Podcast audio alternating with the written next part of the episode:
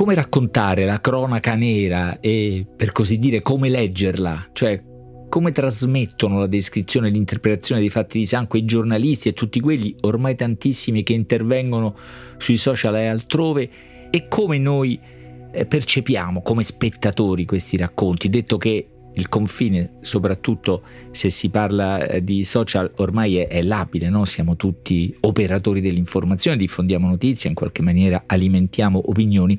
La questione è cruciale perché sotto il marchio di cronaca nera nella formazione dell'opinione pubblica vanno un sacco di cose, come i femminicidi per esempio, e tante questioni che riguardano per esempio l'emigrazione, tante pagine insomma che formano il nostro pensiero collettivo derivano da quell'ambito di cronaca, informazione che chiamiamo appunto cronaca nera. Che linguaggi pratichiamo, che linguaggi accettiamo, che linguaggi privilegiamo in questo campo? Ecco, al Post c'è un esempio importante, quello del podcast Indagini di Stefano Nazzi, non starò qui a tesserne le lodi, che però ha questa caratteristica, questo pregio, mi sembra, che potremmo riassumere così, quello della profondità, no? C'è un'attenzione meticolosa a tutte le voci, a tutti i documenti, a tutti i riferimenti possibili, e questa precisione non è solo una qualità giornalistica magari rara, ma che sarebbe necessaria, secondo me è anche un valore morale, no? Perché restituisce soprattutto nei confronti delle vittime, ma non solo a loro, la dignità, la serietà, e quando c'è la responsabilità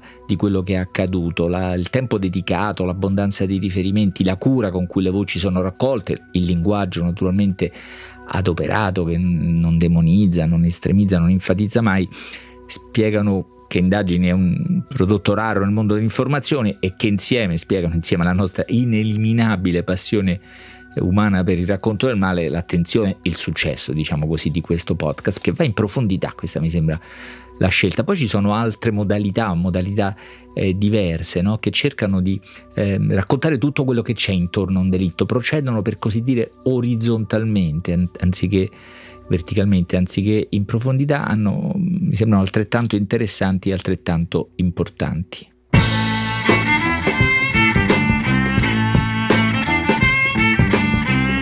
Questo è Timbuctu di Marino Sinibaldi, un podcast del Post che parla con i libri.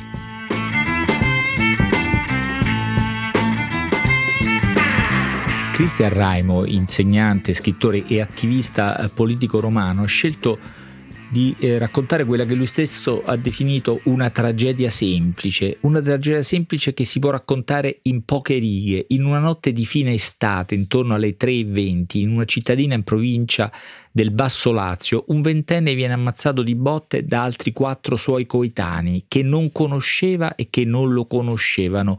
Un pestaggio senza ragioni, forse una rissa finita male. I 4 assassini vengono riconosciuti e arrestati prima che sia giorno. Avrete forse ridotta all'essenziale la trama dell'uccisione di Willy Monteiro Duarte, un ragazzo di 20-21 anni di origine capoverdiana, massacrato fuori da una discoteca di Colleferro, un paese a una cinquantina di chilometri da Roma, la notte tra il 5 e il 6 settembre del 2020, da una banda i cui esponenti più noti e violenti sono i fratelli Bianchi, diventati un po' famosi, Marco e Gabriele Bianchi. Tutto chiaro, la vittima, le modalità, i colpevoli, persino i processi si sono svolti, mi sembra di poter dire, senza sorprese. Allora, scriveremo, il racconto dell'omicidio di Willy potrebbe finire qui. C'è un pestaggio senza ragioni, un ragazzo viene ucciso, arrestano i 4 colpevoli, dopo poco più di un anno li condannano. Sappiamo quello che è accaduto, come è accaduto, sappiamo come è iniziata e come è finita questa tragedia, sappiamo chi c'era e che cosa ha fatto. Cosa resta da raccontare? Da raccontare resta molto. Christian Raimo l'ha fatto con la collaborazione di Alessandro Coltré in un libro, Willy, una storia di ragazzo, pubblicato da Rizzoli, che è il racconto accurato, profondo, largo, ecco, procede in larghezza, intorno al delitto ricostruisce quanto è possibile, non tanto, ripeto, sul piano giudiziario, abbastanza quasi superfluo in questo caso, ma sulla capacità di raccontare una vita, tante vite, un mondo intero intorno ad esse. Dice l'avvocato Flavio Rossi Albertini: un singolo fatto di cronaca può essere infatti ricondotto alla rassicurante concezione della responsabilità del singolo, della mela marcia, del disadattato, del balordo, del delinquente nato, oppure essere considerato uno speculum, uno specchio, diciamo, attraverso il quale osservare la materia viva di cui è composta la società, con le ingiustizie e le contraddizioni che la connotano. Naturalmente sceglie la seconda di queste possibilità Christian Raimo in questo libro, senza mai abbandonare, diciamo così, la centralità del corpo, della vita e della morte di quel ragazzo Willy. Racconta intanto l'evento, che appunto è avvenuto in maniera trasparente, con molti testimoni, ahimè, in modo apparentemente casuale nella sua violenza, in questo luogo. E dunque Christian Raimo intanto si addentra in questo reticolo di strade di Colleferro che attirano nelle serate ragazze e ragazzi di tutti i paesi vicini per fare serata. Questa è la locuzione che usano tutti le ragazze e le ragazze che parlano in quel periodo, nei giorni dei mesi anche della uccisione di Willy. C'era una sorta di elettricità nelle serate di Colleferro, una serie di scariche, le definisce così, anche quelle violente, la violenza randomica e casuale. Christian Raimo, non dimentichiamo che sono i mesi, le settimane post pandemia, c'era una sensazione strana in questo tornare nelle strade, c'era qualcosa di esplosivo in questo rompere l'isolamento e il silenzio. E poi c'è un secondo aspetto a cui dedica molta attenzione. Questo evento è stato molto raccontato, si parla addirittura di una burrasca mediatica intorno all'omicidio Willy. Non è certo stato un evento sottovalutato dall'informazione o rimosso rapidamente, ma come è stato raccontato? Il racconto del male negli ultimi decenni, scrive Raimo, è stato plasmato dal codice linguistico delle trasmissioni televisive del pomeriggio, e le trasmissioni televisive del pomeriggio molto hanno parlato di questo evento. Nel libro trovate tracce di questo approccio, di questo linguaggio. D'altra parte ci sono i ragazzi, i coetanei di Willy, che pure loro ne hanno molto parlato. Sui social, dice Raimo, hanno persino corretto la struttura e le falsità raccontate, ma quello che si è davvero aperto e le pagine consentono di misurarlo, è una divaricazione, una lacerazione tra racconto ufficiale e quello che percepivano e il linguaggio con cui ne parlano ragazzi e ragazze che erano lì, che stavano nei paesi vicini, che conoscevano i protagonisti di questa vicenda. A un certo punto uno di loro, una frase che mi sembra esemplare, riferita alla stampa, all'informazione, che li tampinava, ricevevano telefonate da giornalisti, da operatori, tutto legittimo forse, ma sentite come percepisce quelle giornate, quelle pressioni un ragazzo: volevano le nostre parole senza capirci. Mi sembra che qui la lacerazione sia evidente e consente di misurare un problema, diciamo così, usiamo un eufemismo, un problema della nostra informazione.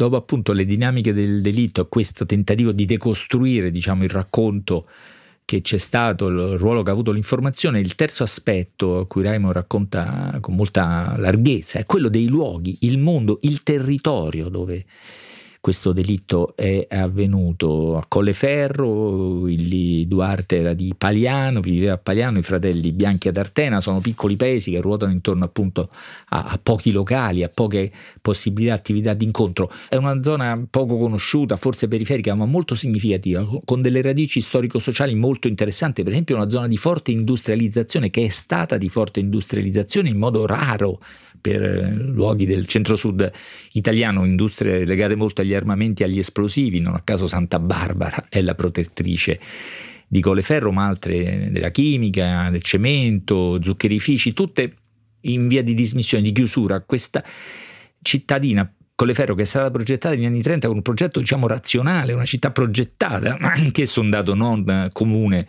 in tanti luoghi italiani, niente meno dall'architetto Morandi, quello del ponte di Genova appunto, a come se fosse stata svuotata da questa progressiva dismissione della dimensione industriale. Svuotata, resta qualcosa, sì, è sempre sbagliato parlare di un vuoto, non resta mai il vuoto, resta per esempio una rete di lavori e lavoretti, che sono quelli che occupano molti dei ragazzi e delle ragazze che parlano in questo libro, pieno di conversazioni e di incontri, in qualche modo alla vita di Willy stesso, benché fosse un ragazzo molto serio sul lavoro e fosse, mi sembra, abbastanza riconosciuto sul lavoro. Era stato appena promosso su chef, sottocuoco, insomma vice cuoco. Lui aveva studiato in queste scuole, era appassionato di cucina. E infine c'è un elemento che è il più importante, secondo me, commovente, sorprendente possiamo dire, è l'attenzione che Christian Raimo riesce a dedicare per così dire, al lutto, all'elaborazione, non solo alla memoria, ma proprio al modo in cui i coetanei e coetanei, amici e amiche di la famiglia naturalmente di Willy hanno nei mesi, negli anni successivi continuato a vivere questa vicenda. Willy era un ragazzo, sembra molto amato, era molto simpatico, scherzava molto, il suo arrivo veniva sempre salutato con un po' di allegria dai coetanei, poi era appunto ritenuto anche molto serio sul lavoro, ma al di là di queste cose che possono apparire retoriche, non lo sono per quello che abbiamo letto allora e leggiamo adesso sulla vita di Willy Monteiro Duarte. Le voci dei ragazzi e delle ragazze che lo ricordano sono davvero molto, molto toccanti e molto significative. Questa è la voce di una ragazza a qualche anno dal delitto. L'altro giorno pensavo al fatto che questo omicidio è stato non solo di una persona, ma bensì di un gruppo, di tutta l'ingenuità e della spensieratezza che ci poteva avere il nostro gruppo. Ragazzi di 20 anni che si vogliono divorare la vita. Tutto questo adesso è cambiato.